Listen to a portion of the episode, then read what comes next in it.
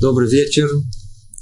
Мы с вами продолжаем наши занятия по книге Мсилат и Шарим. Мы уже добрались до вершины, в каком-то смысле, до цели того, что мы искали и шли к этому. Качество благочестия, тот самый хасидут, искомый желанный, с которого начинается введение – Первая часть э, книги Мсилат и Шарим. Через ступеньку, еще через ступень, еще через ступень. И вот, наконец-то, мы добираемся до ней. В прошлый раз мы говорили о том, что это есть, что такое хасидут, так и объяснение качества благочестия. Сегодня мы продолжим это уже следующая глава, глава 19, составляющих благочестия. Но прежде давайте вспомним, о чем мы говорили в прошлый раз, и попробуем снова дать определение, что такое хасидут. То самое искомое и желанное. В чем оно? Надеюсь, кто следит за нашим занятием, помнит, что в самом начале, в начале 18 главы предупреждает нас Рамхаль о том, что не подумайте, что Хасидут это то, что, как правило, мы думаем. Сразу же он хочет осечь все наши представления о том, что есть благочестие, что есть особое служение Творцу. Хочет найти, чтобы мы не искали какого-то своего пути. На благочестие есть точное ясное определение. Он хочет их дать. В чем они состоят? И вот в конце он говорит так. Таким образом, общее понятие благочестия есть расширение исполнения всех заповедей, во всех направлениях и во всех аспектах, которые только нужны и возможны. Тут нет ни одного лишнего слова. Точно и ясное определение. Это не то, что мы могли бы подумать, что нужно кувыркаться в снегу, и нужно читать с утра до ночи псалмы, и биться лбом об, э, об пол. Хотя есть что-то и в этом. Но хасидут не в этом состоит. У нас и точные ясные отношения между Творцом и человеком.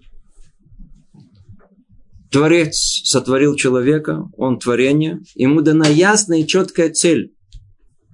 Для чего он пришел в этот мир, что он должен исполнить. Ну, мы с вами уже разбирали уже много-много-много раз. Человек приходит в этот, этот мир для определенной цели, чтобы достичь ее.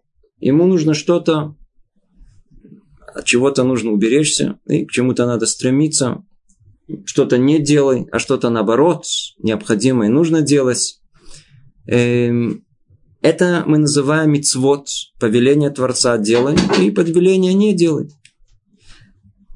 Качество благочестия, оно не выходит за рамки этого. Оно находится в тех же раках мицвод. Весь вопрос только, как, каким образом мы эти мицвод будем исполнять. В этом и есть благочестие. То, что он говорит. Общее понятие благочестия есть расширение исполнения всех заповедей. Те же самые заповеди. Только надо их расширить. Как? Во все направления, во всех аспектах, которые только нужны и возможны. Обратите внимание на эти слова. Нужны.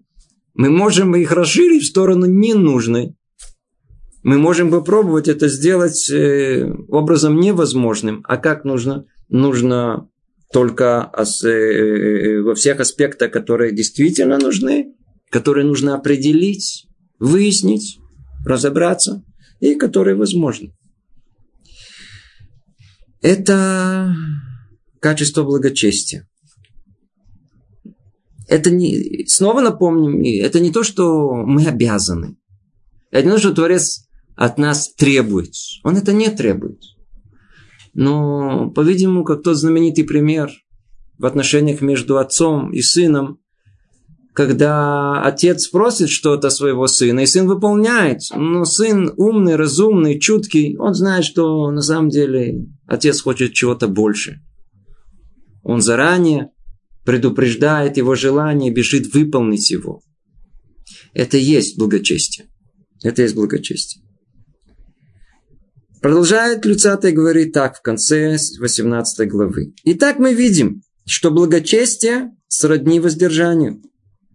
С тем отличием, что если воздержание проявляется в отношении к запретам, то благочестие э, к повелительным заповедям. Однако смысл обоих качеств один. Добавить сказанному буквально все, что только мы можем понять, как приносящее радость Всевышнему. Это и есть истинное благочестие. Ну, снова напомню. Два качества, которые проявляются в этом мире, качества хесед и дин. Творец проявляется в этом мире этими двумя качествами. Одно называется хесед, условно называемое милосердие, а другое это дин, мера правосудия. Из этих двух качеств, как две основы, два столпа, на котором все строится и держится, исходят две основные силы внутренние, которые мы ясно и четко можем обнаружить в нас. Одно называется страх, порождение правосудия, а другое называется любовь, порождение милосердия. Когда человеком движет с одной стороны страх, а с другой стороны любовь, есть тот самый баланс, который позволяет нам, человеку, функционировать в этом мире правильно. Страх порождает в человеке осторожность. Нельзя делать этого, не сделать делать этого. Почему? Ты причинишь себе вред. Сам себе. Будь осторожен.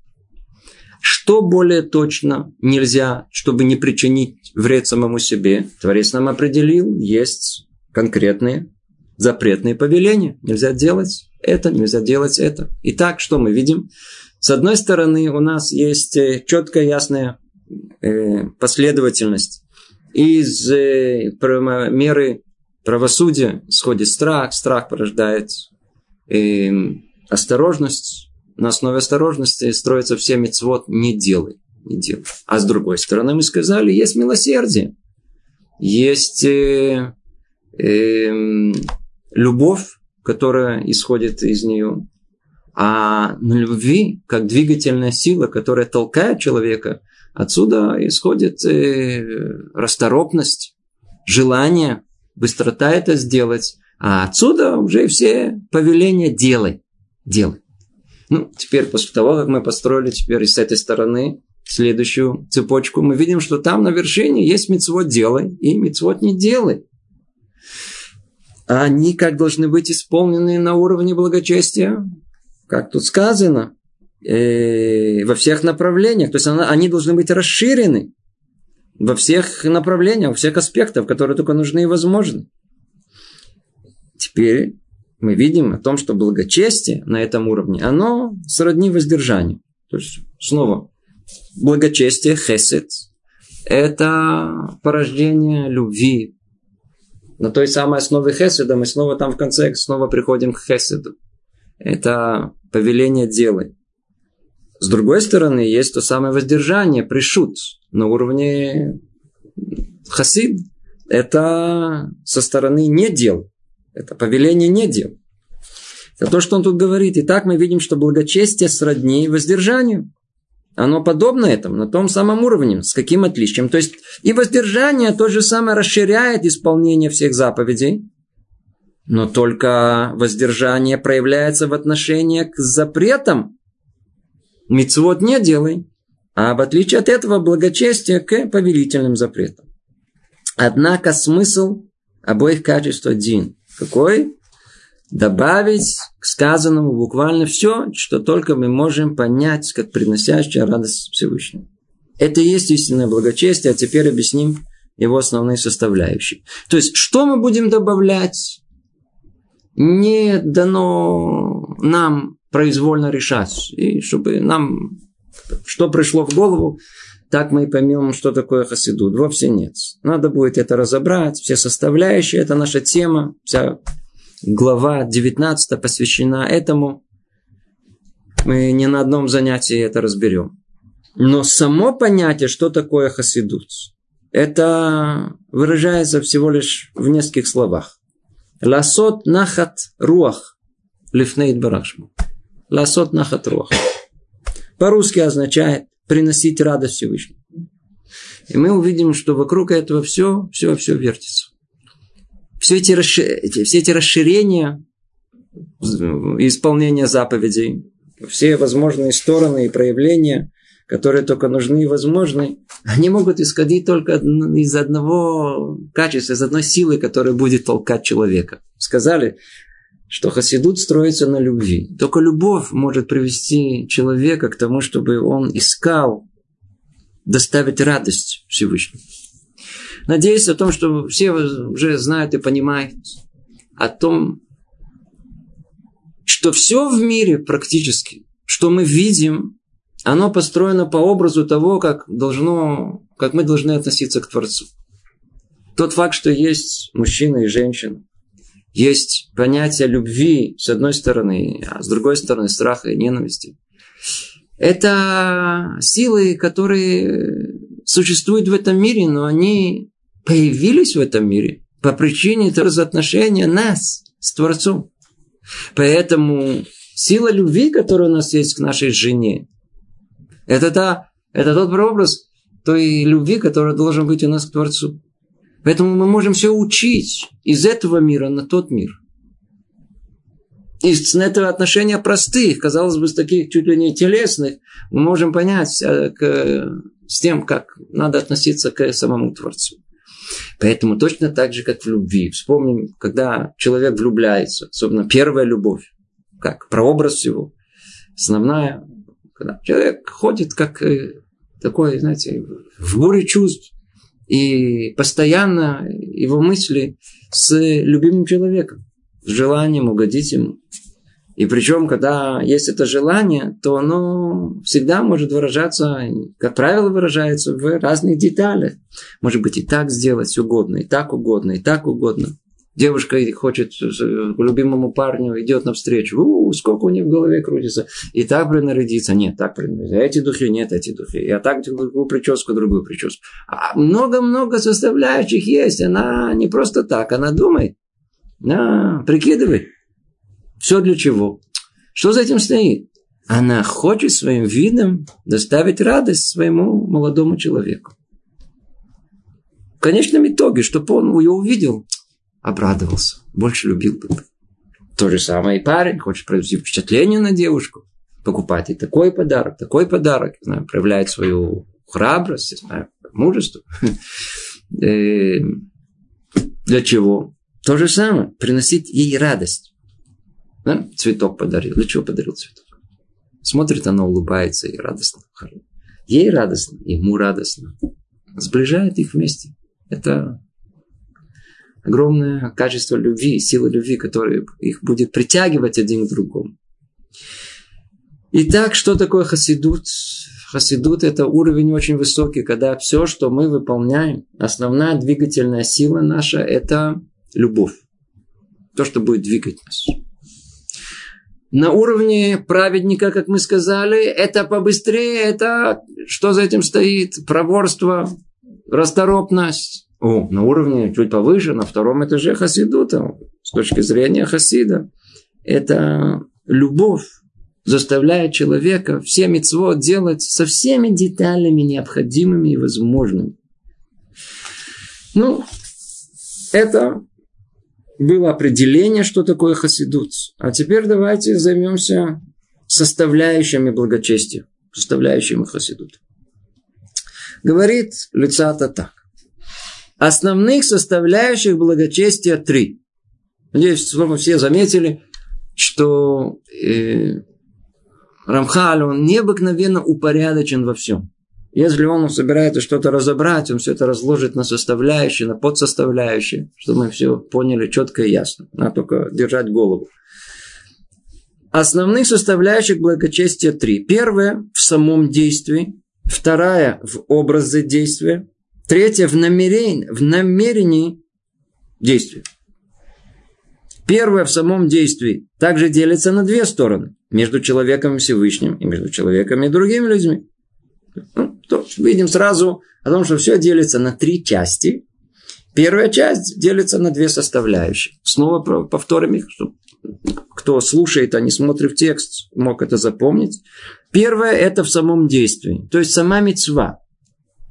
В ней тоже есть проявление, что такое хасидут. Сейчас будем это разбирать. Второе – это в образе действия. Что такое в образе действия? Забегая вперед, скажу, имеется э, то, что стоит за исполнением мецвы, это страх и любовь. И разберем это тоже и дальше. Третье – это в намерении, то есть в мотивах действия. Что стоит за тем, почему ты исполняешь эту миссу? С каким намерением человек исполняет эту миссу? То есть благочестие, оно находится в этих трех составляющих. Теперь он оставляет вторую и третью на дальнейшее рассмотрение и только рассматривает только первую действие. Так вот, первое в самом действии также делится на две стороны. Между человеком и Всевышним и между человеком и другими людьми. Знакомимся нам разделение митцвот. Давайте теперь начнем постепенный разбор. Есть, речь идет о действии между человеком и Всевышним. Смысл первой стороны, первой составляющей, то есть между человеком и Всевышним, в исполнении всех заповедей во всех тонкостях, которые в них есть, насколько это в человеческих силах. До этого, о чем мы говорили, надо исполнять мецвод. Как надо? Уже на уровне чистоты. Помните, мы уже говорили, каждая мецва имеет э, множество составляющих. Нельзя пропустить ни одну из них. Каждую из них надо сделать, э, выполнить эту мецву и довести до совершенства. Уже там все выяснено. Там уже исполнение мецвы. Что тут добавляется? Что тут добавляется? Тут есть желание человека – искать все мецвы. Там подвернулась мецва, исполни ее как положено, до конца, со всеми составляющими, чисто. Все очень хорошо. Не подвернулась, ну не подвернулась. Не надо искать. А хасид, не, хасид будет искать. Что тут сказано? Каждое тут слово важно. В исполнении всех заповедей, во всех тонкостях. То есть есть заповеди, которые они очень редкие. Я я знаю, если человек сам к этому не придет, то он никогда не будет это искать. Например, с митцва шилуаха кен. Митцва непонятно, не будем ее объяснять. Но смысл ее о том, что если вы хотите взять яйцо из гнезда голубки, то вы сначала должны маму отогнать, а потом взять это яйцо. Что за ней стоит, даже не нужно спрашивать и выяснять. Это отдельная совершенно история. Это очень для нас непонятное э, повеление но всего лишь навсего в 200 лет назад и в древние времена это была вещь довольно-таки повседневная. Почему? Потому что мы с вами жители городские, вообще не понимаем, что такое жизнь. Нам, нам мясо это оно в основном в такие уже распаковки, расфасовки и кукуруза, она из баночки. в баночке. Мы не видим, как это в жизни находится. Были времена, человек хотел есть. Увидел гнездо голубя. Пошел, взял яйцо, съел яйцо, чтобы не умереть с голоду. Хочет есть. Говорит э, Тора, ну-ну-ну. Надо сначала отогнать маму, да, согнать ее, а не брать прямо при ней. Сначала она улетела, только тогда можно брать. Это мецва на все поколения. Сейчас тоже. Человек что может? Может спокойно жить. А что мне такую мецву? Я не... А для чего мне? Я, я не ем яйца. Я вообще не буду их есть. Так же я что, буду это выполнять? И действительно, в наше время просто человек, который на уровне праведника, что называется, не подвернулся эта мецва, он не ест этих э, яиц э, э, голубя, так он не будет э, исполнять эту мецву. Но хасид не. Хасид будет искать и такую мецву. И другие, например, что мецвод сейчас дарбанан, связанные с сельским хозяйством. Будет искать мецвод, как шихиха, па, и будем все объяснять это. Как тому, что он будет искать исполнение даже э, редких-редких заповедей. Как? Во всех тонкостях, которые в них есть. Это уже было. Насколько это в человеческих силах? Вот этого не было. На уровне Хасида это настолько, насколько уже человеческие силы позволяют. Порой бывает, и мы дальше будем приводить примеры, когда, если это уже не в человеческих силах, ну нету, нету, нет возможности, не надо выполнять эту мецву. То есть не то, что мецву, э, имеется в виду хидур мецву, имеется в виду э, украшение от этой мецвы. Если не позволяет финансы, не позволяет этого, нет возможности, то и не надо. Как дальше будет пример с э, кидуш в субботу. Кидуш в субботу делают на вино. А если нету ни вина, ни подобия этого, то можно делать и на хлеб. Но хасид, он хочет делать на вино. Поэтому порой ему приходится даже что-то продавать, чтобы только сохранить, казалось бы, не основную часть исполнения митцвы, а всего лишь украшение это митцвы, гидур на, на вино, чтобы оно было ликатхила изначально. О. Но если нету денег вообще, ты освобожден. Вот. И тут, значит, сходит э, такая интересная... Тут... Дальше мы поймем, это самое тонкое дело, где проходит эта граница человеческих сил. Где до конца, что называется, где граница, граница. Дальше у меня сил нету. Как будто ты уже освобожден. Как у нас сказано, он из Рахмана Патри. Да, если человек на нас, то есть у него э, поставим ситуацию, когда нет возможности исполнения, то, то Тара его освобождает. Что делать? Где эта граница проходит? Может быть, я все-таки еще могу делать какое-то усилие, да или нет?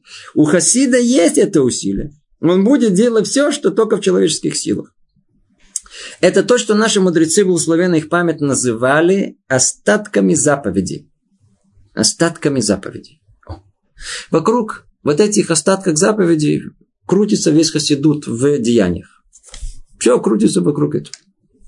Исполнение остатков заповедей избавляет от взыскания за грех. Так сказано в трактате Сука. А то, что, собственно, заповедь считается исполнением, и без них, и сделав основное, человек уже выполнил свою обязанность. Это верно только по отношению к большинству народа Израиля. Однако благочестивые должны всегда стремиться исполни, исполнять заповеди с максимальной полнотой, а не ограничиваться малым. Ну, как мы уже говорили, каждую мецву мы должны делать с максимальной полнотой с, э, все, что в человеческих силах. В чем тут речь идет? Саму митцву мы уже выполнили. Только что не выполнили ее украшение, добавку, которую можно сделать, сделать ее более возвышенной и так далее. Что тут стоит? Тут несколько вопросов, которые надо разобрать. Первый вопрос – это самый, как бы, такой очень фундаментальный вопрос. А ну скажите, человеку нужно, я извиняюсь, Творцу нужны человеческие мецвод? Творцу нужны его повеления? Нет. Не нужно. Ему нужно, чтобы мы учили Тору, бегали, это не делали, это делали. Творцу это нужно. Творцу это не нужно. Что Творец от нас хочет? В каком-то месте Рафпинкус говорил о том, что а Творец хочет одного единственного. Чтобы и мы любили Творца. Чтобы заповеди, которые мы делали, мы их исполняли с любовью. Радовались возможности исполнить каждую митцву. Это уже что-то другое. Да радоваться. Чтобы мы хотели этого, чтобы делали это с любовью. Это и есть хасидут. Вот это и есть хасидут. А повеления, которые Творец дает нам, ему не нужны. Но ему нужно только то, что в конечном итоге, чтобы для чего он сотворил нас в этом мире весь мир. Для того, чтобы мы себя и весь мир привели к нему назад. Стали с ним снова единым целым. В любви к нему. Поэтому это вершина всего. Чтобы исполнение мецвод как минимум можем делать от страха перед Творцом. Но желание ему не это. Из любви. То, что приближает нас к нему. Это то, что должно быть.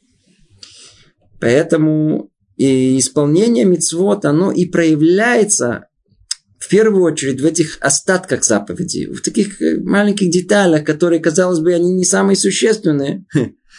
Не добавки, но почему-то в них основная суть. Как это понять? Даже слышал такой машаль интересный, такое образное сравнение. Такое образное сравнение. Представьте себе, что человек, он э, хочет... Э, одного человека пригласили на день рождения к очень богатому человеку, богачу, миллиардеру. Теперь он идет к нему на день рождения. Знает о том, что на день рождения надо купить подарок. Можете представить дилемму человека? Что вы ему купите? Что вы можете ему купить? Это, во-первых, если уже говорить о каких-то подарках, недоступно какой-то подарок на уровне этого человека. Если это он назовет подарком. Что же делать? Ну, если выход из этого? Этот человек нашел выход. Какой выход? Он купил какой-то сувенир. Вставил в коробку. Завернул. Поставил еще одну коробку. Потом снова завернул. Потом завернул еще такой в большой, большой э, бумагу, не знаю, цветную. Завязал тремя бантиками. Привязал к этому, э, приклеил к этому еще какой-то цветок. И украсил так, и украсил так. И написал какое-то поздравление свое. И так далее. Что он сделал? Этому человеку, скажите, богачу этому нужны подарки, ему что-то не хватает. А что он увидит как подарок? То усилие, которое этот человек вложил в том, чтобы этот подарок ему... То есть не сам подарок главное. Мы сейчас приходим к вещи противоположной всему. Я знаю, тут надо быть только осторожным. Я снова, чтобы все это слушали, понимали с большой осторожностью. Получается, что не сама мецва, даже не сама мецва, она та, которая, которая желана Творцу, а то, каким образом мы будем это делать. Как мы будем возиться с этим. Будем ли мы этого хотеть? Будем делать с любовью? Будем ли это делать с радостью? Это желанное исполнение, оно гораздо более желанно Творцу, чем сама мецва. К этим словам надо только с большой осторожностью относиться, чтобы кто-то это не понял превратно. Теперь. Тут сказано о том, что если человек исполняет вот эти остатки заповедей, вот эти дополнения всякие, то избавляется от взыскания за грех. Как это вообще можно понять?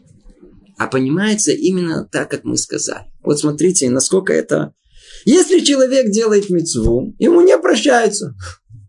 А если начинает возиться с этой мецвой и что-то добавлять, что в принципе ничего не, как правило, другие не добавляют, а он и так старается, и так старается, и так пыхтел, и сердце ему болело, что не успел все сделать, и э, вспотел. Вдруг ему из-за этого прощается. Почему прощается? Потому что мир устроен, сказано, мера за меру. Мера за меру. Как человек ведет себя по отношению к другим людям, по отношению к жене, к детям, к родителям, так Творец относится по отношению к нему. Если он всех людей прощает, ко всем относится милосердно, он всех любит, как Творец к нему относится, точно так же. Поэтому, когда мы видим, что человек митхасед, он ищет благочестия, то тем самым он меняет меру правосудия на меру благочестия. Он как бы, даже если он заслуживает какое-то наказание, то что делает Творец? Он э, оттягивает, он устраняет это наказание. Вообще может даже избавлять его от него. Это правило, по которому все управляется. То есть в таком случае Творец относится к нему не по строгости закона. Немного зависит от того, то ли мы живем, что называется, по праву. Я прав. Да, вы правы. Вы даже праведник. Но вы человек неблагочестивый. Поэтому если вы, как по-русски говорят, качать права. Если вы хотите качать права, то, соответственно, этому и Творец будет точно так же, по тем же правилам их качать. И покажет вам, кто сильнее правило простое. Мера за меру. Мы ищем э, правоты. Ну, Творец тоже будет говорить, посмотрим, кто сейчас прав. Человек ищет благочестия. ищет всегда сделать это не по долгу и не по праву, а по тому, как лучше это делать, то и Творец будет точно так же к нему относиться. Поэтому, если мы видим, если Творец видит о том, что человеку митхасед, он ищет этого благочестия, то есть он ищет любви, хочет все выполнить из-за своего, скачет милосердия, то и Творец также и к нему относится. И если есть какое-то наказание, которое может постигнуть его, то он может его избавить от него.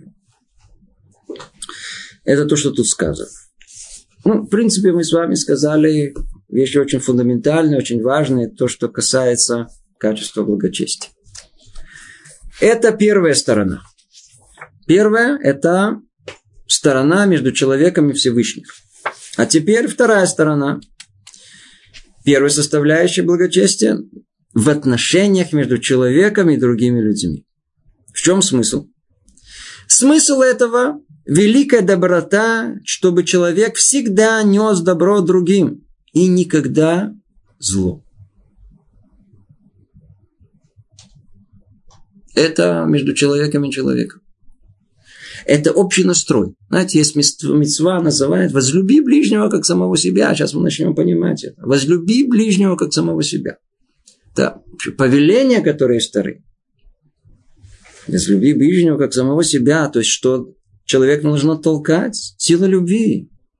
Великая доброта, чтобы человек всегда нес добро другим и никогда зло. Ну, тема эта сама по себе. Его начать не закончишь. Вы видели, встречали когда-то человека, который не хотел добро другому? Практически всегда выключали крики. Я ему только хорошее делала. Только добро я ему я искал. Но почему-то все вокруг плачут. Недовольны, крики, слезы, скандал. Проблема, что мы хотим добро, но какое? Которое мы понимаем, что добро, а не то, что человек, которому мы делаем добро, думает, что это добро. Это основная проблема наша. Поэтому, что такое добро, надо знать и выяснить точно и ясно. И что такое зло, точно ясно. И делать только добро. И не причинять человеку никогда и никому зло. Вот это хасид. Хасид находится в постоянном желании сделать что-то хорошее другому человеку. Знаете, рассказывают про Рэбби Мибельц. Не помню, рассказывал это тут или нет. Как и однажды он вернулся с Миквы и говорит своему шамашу, прислуге, говорит ему, знаешь что, ты знаешь такого портного лейбля? Знаешь его, да?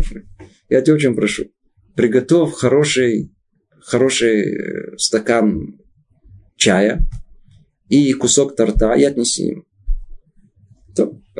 Патмор, Рэбби говорит, он тут же побежал, все приготовил и принес им. Стучится в двери, открывает дверь, шалом алейхим, шалом алейхим, вот тебе чай и кусок торта. Смотрит на этого Шамаша, говорит, что случилось? Откуда это? Говорит, мне Рэбби сказал. Да, типа, говорит, я? Я его не просил. Я ничего не... В общем, было какое-то замешательство, ничего не понял. Побежал Шамаш назад к Рэбе выяснять, как всегда, знаете, всегда у хасидов история о том, что Рэбе имел в виду. Оказалось, что тут ничего не имел в виду, что, что за этим стояло. Утром, когда он был в Микве, то там же находился и лейбл портной. Когда он вышел из Микве, он уселся, знаете, сделал, говорит, хорошо бы чайку бы стартовый. Просто сказал. В общем, сказал, не более того. Что услышал Рэбби? Что он нашел возможность доставить радость другому человеку. Он ее искал. Вся проблема о том, что если нас просят, помоги, поможем.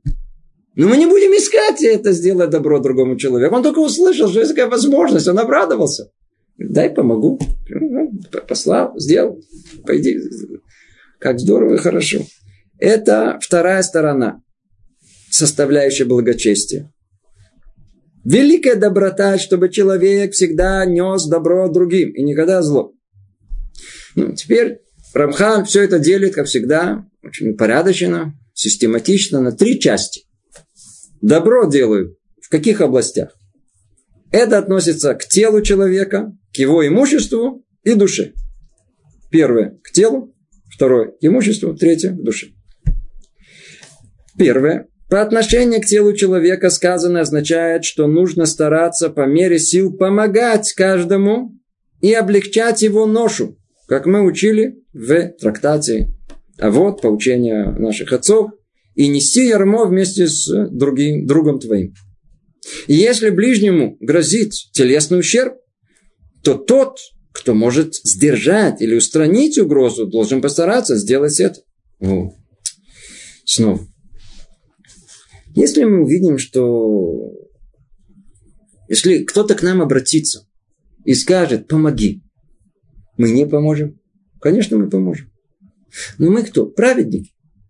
Все, правильно, правильно делаем. Что делает хасид? Хасид, то, что касается отношения к телу другого человека, он ищет, он смотрит э, по мере сил. Я могу помочь этому человеку. Я вижу, что ему плохо, он меня ничего не попросил. Но я могу помочь ему. Тебе помочь? Как много можно мир весь изменить, если вы... У нас было бы это качество под названием хасидут. Представляете, идет человек и тащит какие-то сумки очень тяжелые.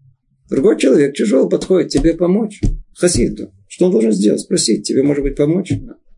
Человек едет на машине, смотрит, другой стоит, и там тащит тоже что-то. Может быть, тебе помочь. Это медата хасиду. От нас никто это не просит. Но медата хасидут означает о том, что мы должны искать помощи другому человеку. Как облегчить его нож, ношу. И это, как облегчить носу, ношу, это во всех областях. Это не ну, материальных областях. Тяжело в, в, в, в телесном, в денежном. Предлагать другому, я знаю, там, может быть, это может быть э, насчет денег, это уже имущество. Но тут касается только телесного. Ограничивается телесным. Если ближнему грозит телесный ущерб, ну, там трое хулиганов подошли к нему, намечается телесный ущерб, то, по-видимому, если в силах человека помочь этот ущерб как-то предотвратить, то нужно вмешаться.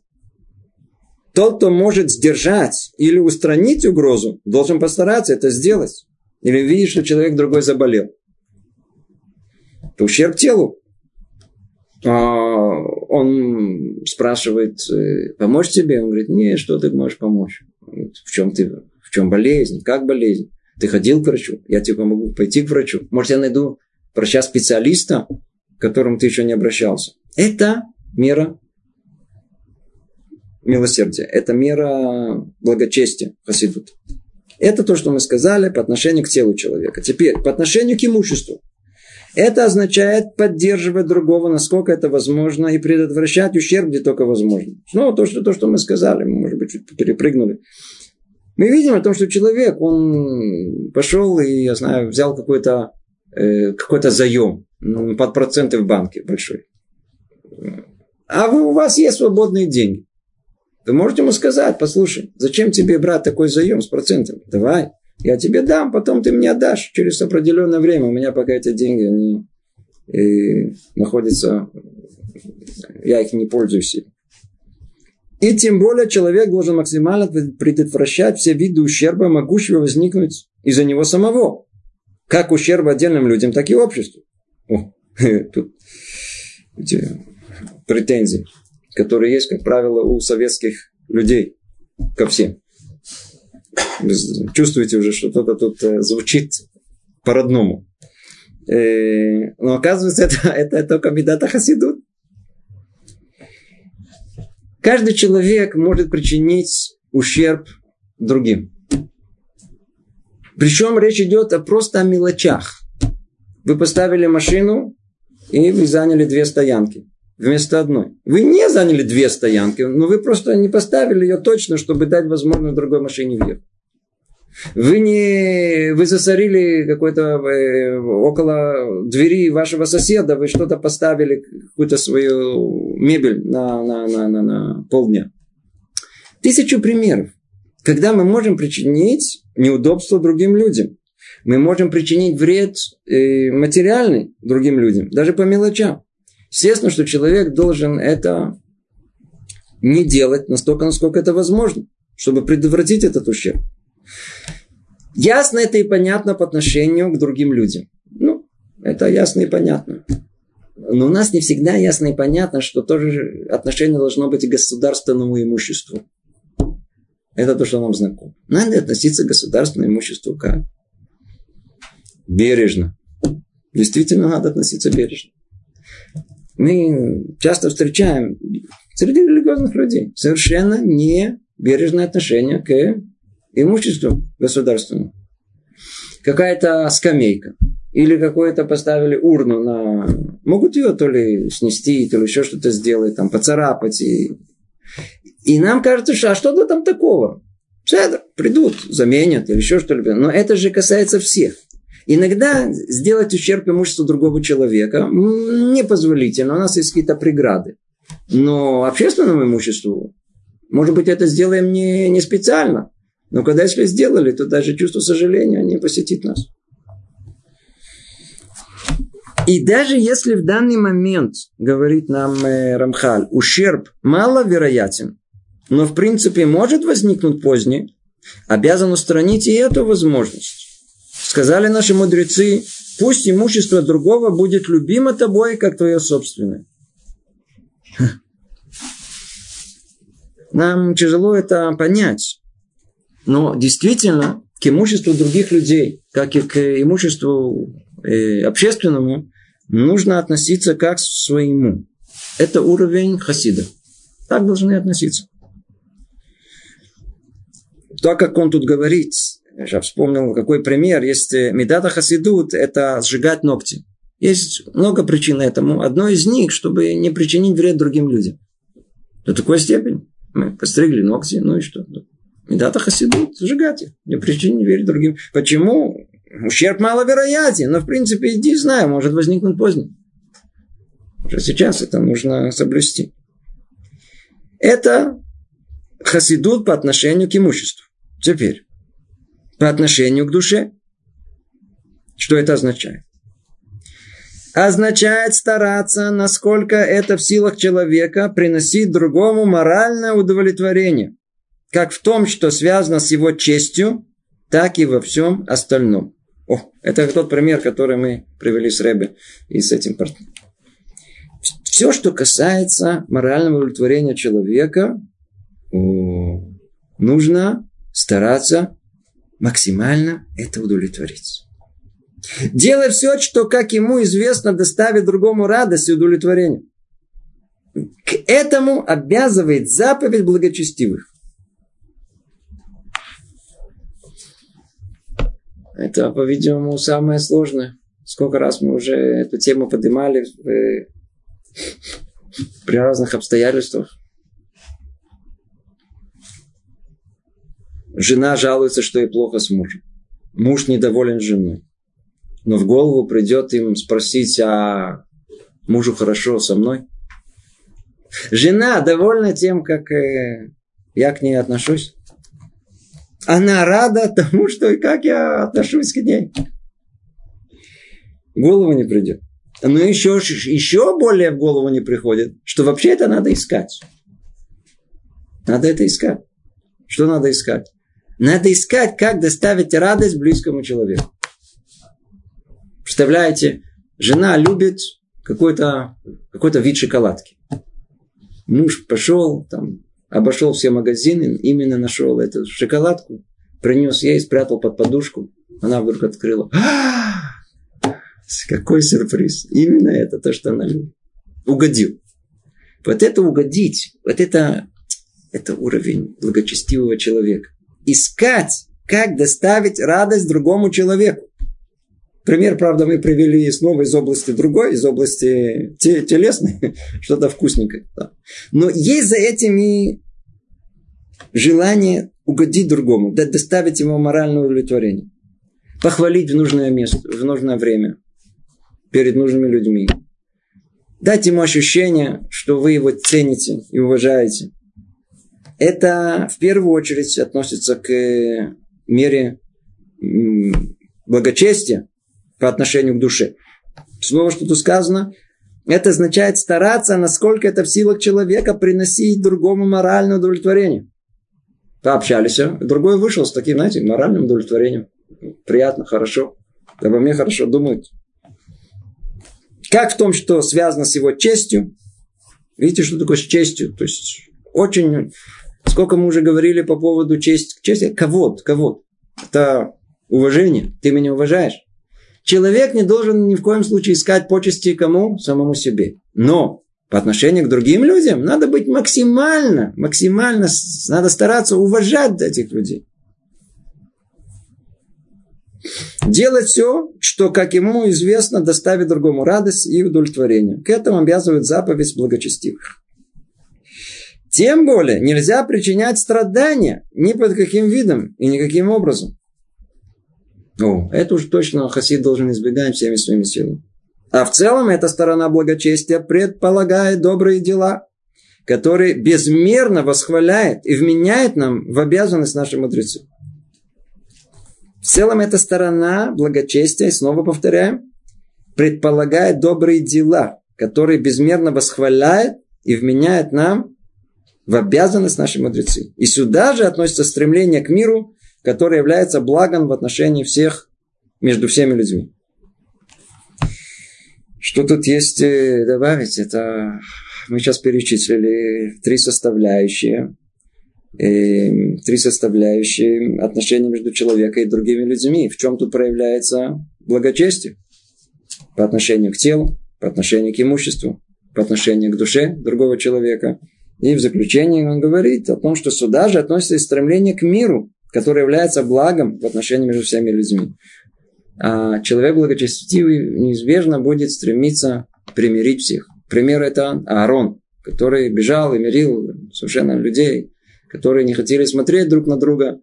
Говорил одному, он хочет с тобой помириться, другому, тот хочет с тобой помириться, пока они не встречались, они обнимались, не целовались, и. А желание это медата хасидут. Это установить мир в этом мире. Это то, что желано Творцу. Дальше. Теперь Хотя эти вещи очевидны и не нуждаются в особых доказательствах, я приведу относящиеся к ним слова наших мудрецов, благословенной их память. О. Сейчас Рамхаль приведет нам несколько примеров из Талмуда. Самыми разными мудрецами, Танаим и Мураим, из которых мы можем понять на конкретных примерах, что имеется в виду. Мы говорили в общем у нас не было времени, мы довольно-таки быстро все стараемся продвигаться по тексту быстро, не проводить множество примеров. А тут сейчас он один за другим приведет нам примеры. Часть из них, она далекая от нас, мы, может быть, не поймем. Речь идет о определенных видах мецвод непонятных. Я их объяснять не буду. Я только прочту, чтобы у нас было только общее знакомство. И остановиться на этом глубоко и широко будем. В главе Бнеаир сказано в трактате Мегила спросили ученики Раби Закай, чем продлил ты дни свои? Этот вопрос мы сейчас увидим, все время будет спрашиваться. Спрашивают простой вопрос ученики своего Рэби. Рэби, по какой причине, из-за чего вы удостоились продолжения своей жизни, долгожительства? То есть, есть этому причину, если есть человек долгожитель, почему по причине он так много живет. Сказал им.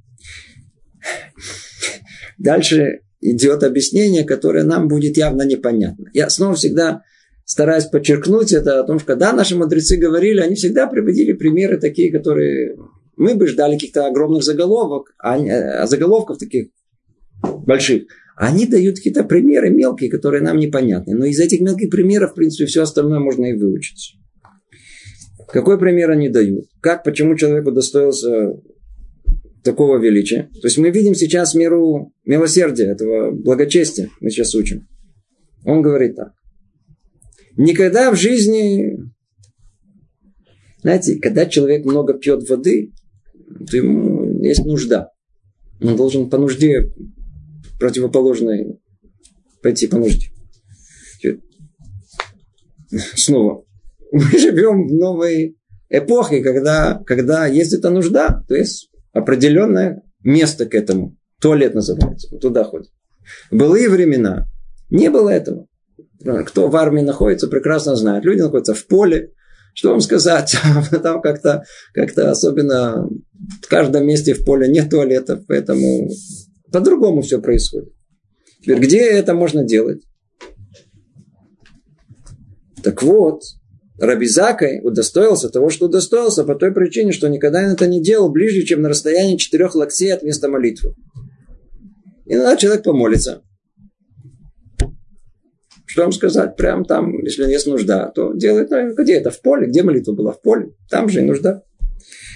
Он никогда это не делал на, он это делал только на расстоянии четырех локтей от места молитвы. Это первое. Второе не давал прозвищ другим людям. У нас часто есть э, косой, кривой, э, рыжий. Мы не обращаемся к людям по именам. У него есть имя Ицхак, Авраам, Шимон. Не. Э, э, любим как-то уже накопилось какие-то какие э, клички, которые приклеили к нему. И ну, я уже не буду говорить такие более обзываем других людей. Даже они привыкли, они не обижаются. Не, речь идет обида, про это речи не идет. Если обида это другая, совершенно э, по-другому э, э, закону идет. А он привык к этому, но он никогда не забывал. Не давал прозвищ другим людям. Второе. Третье. Всегда делал кидуш в субботу на вино. О, вот тот пример, помните, который приводил. Далее, дальше так. Была у меня старенькая мама. Однажды она продала платок со своей головы и принесла мне вино для кидуша. Вот это пример благочестия. Это пример благочестия, проявляемого при тщательном исполнении заповедей. Ведь если он нуждался в деньгах до такой степени, что матери пришлось продать платок с головы, то по закону он уже не обязан добывать вино для кидуша. Не обязан. Освобожден. Дело кидуш. Ну что-то другое. Однако из-за благочестия сделал это. И также проявилось его благочестие в уважении к другим людям. Ведь он не давал даже необидных прозвищ. Необидных прозвищ. Необидных прозвищ. Как объясняет нам да, дальше в Тософу.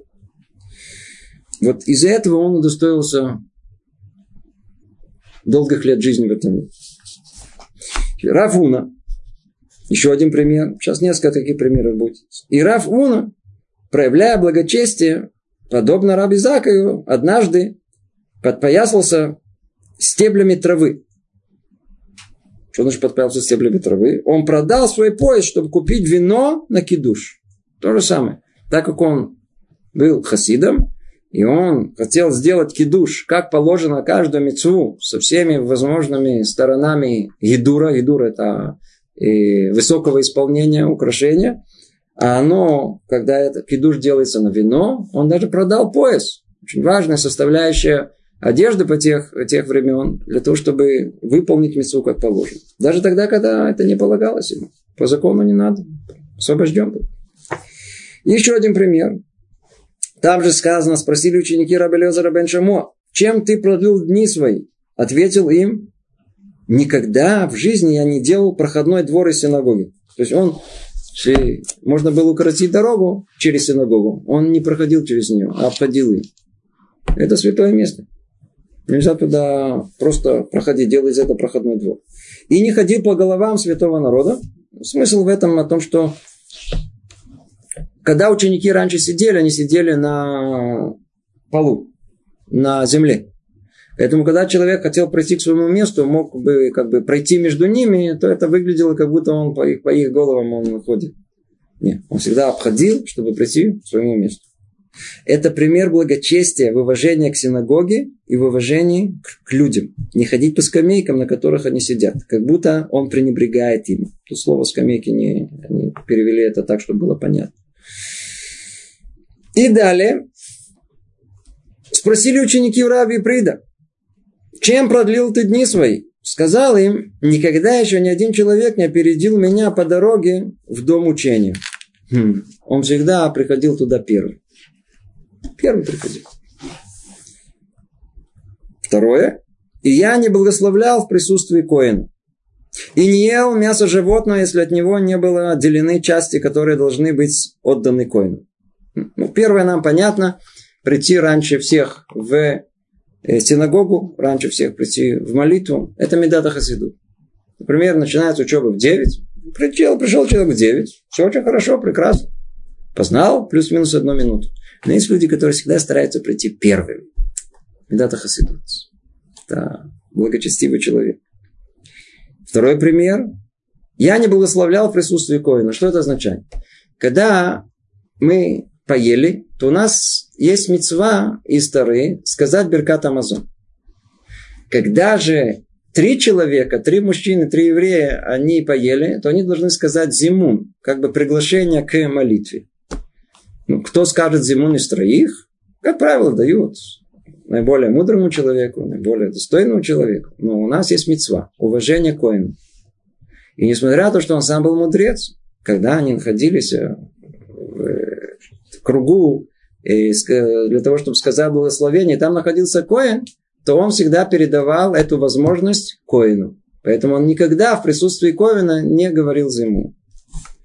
То же самое относится и к э, подаркам коаним. Он ел мясо животного, от которого не были отделены части, которые должны быть отданы коину. Сначала надо отдать эти части, только тогда буду есть. Несмотря на то, что это можно. Если вы уже как бы отделили их, даже как бы уже они деленные, только еще не передали их, можно есть. Нет, он даже и это не. И еще один пример. Сказали, спросили, спросили ученики у раби Нехони, чем продлил ты дни свои? Ответил им, никогда в жизни я не возвышался за счет унижения другого. Как часто нам-то хочется унизить другого человека для того, чтобы себя почувствовать чуть повыше. Но в этом очень важно оберегаться. И рассказывает там, что подобно этому поступил Рафуна. Еще один пример. Когда он нес на плече мотыгу, подошел к нему Равхана Бар Ханилой и хотел взять у него эту мотыгу, чтобы избавить его от унижения, идти по городу с мотыгой на плече. Сказал ему Рафуна, если у себя в городе ты обычно носишь мотыгу, мотыгу, неси.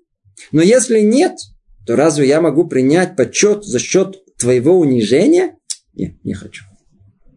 Мы видим пример очень-очень важный, когда, ну, ясно и очевидно о том, что унижать активно другого, чтобы почувствовать себя более высоко, ну, это вещь, которая на уровне праведности запрещена. А тут о чем речь идет? Кто такой человек благочестивый? Это тот, который, как тут сказано, из этого мы видим, что хотя простой смысл слов за счет унижения другого означает унижать другого, дабы этим возвысить себя. Тем не менее, благочестивым следует избегать этого, даже если кто-то сам хочет оказать ему уважение подобным образом, ценой собственного унижения. То есть, когда кто-то хочет дать нам уважение, ценой собственного унижения, ни в коем случае нельзя это принимать. Нельзя подобно принимать. Это не на уровне благочестия. Вещь непозволимая. И еще один пример. Подобно этому сказал Раби Заира там, Никогда в жизни я не был придирчив своим домочадцам. Смешно. Что смешно? Мы придирчивы. Мы первым делом зашли, сделали замечание всем. Что-то не то лежит, что-то не так говорят, что-то не то. Видите, Раби Заира никогда не, не был придирчивым своим домочадцам. Первое. Второе. Не шел впереди старшего. То есть того, кто более и мудрый его. Третье, не размышлял о таре в грязных переулках. Имеется в виду, даже когда есть сомнения, если они грязные. Потому что размышлять вместе грязным нельзя по закону. Не проходил в расстоянии четырех, четыре локтя без тары. То есть он не ходил без тары и тфилин. Не спал и не дремал в доме учения. Не позволял себе спать в синагоге, в бейт-мидраше. Не радовался неудаче ближнего и не называл других прозвищем, даже принятых домашними. Частично мы это уже упоминали. То есть все эти примеры, когда мы не обязаны это сделать, но человек благочестивый, который хочет уважать другого, доставить ему радость. Снова вспоминаем основную мысль доставить радость другому человеку, это будет стремиться это делать. Все это примеры благочестия всех областей, упомянутых ранее. И еще писали наши мудрецы, сказал Раби Юда, тот, кто хочет быть благочестивым, пусть исполняет законы. Э, благочестивых, э, благословений. Пусть исполняет законы благословения. Речь идет о 100 брахот, речь идет о всех э, содержании трактата брахот. Это относится к сфере отношений человека и его создателя. Там же сказано, а другие сказали, пусть исполняет законы предотвращения возмещения ущербов. Низики, все, что связано с э, ущербами. Это в сфере отношения с другими людьми. И третье, пусть исполняет законы трактата вот, закон, относящийся ко всем сторонам благочестия. То есть, то самое трактата вот, э, перке вот, который мы с вами изучаем, большинство из того, что там сказано, это мили хасидута, это слова благочестия, и кто хочет быть истинным хасидом, должен исполнять все, что написано в перке вот. Ну, мы тут остановимся, Тараташем, продолжим разбор составляющих э, э, качества благочестия. В следующий раз у нас будет еще не одно занятие. Тут много есть частей составляющих. Всего доброго. Привет из Иерусалима.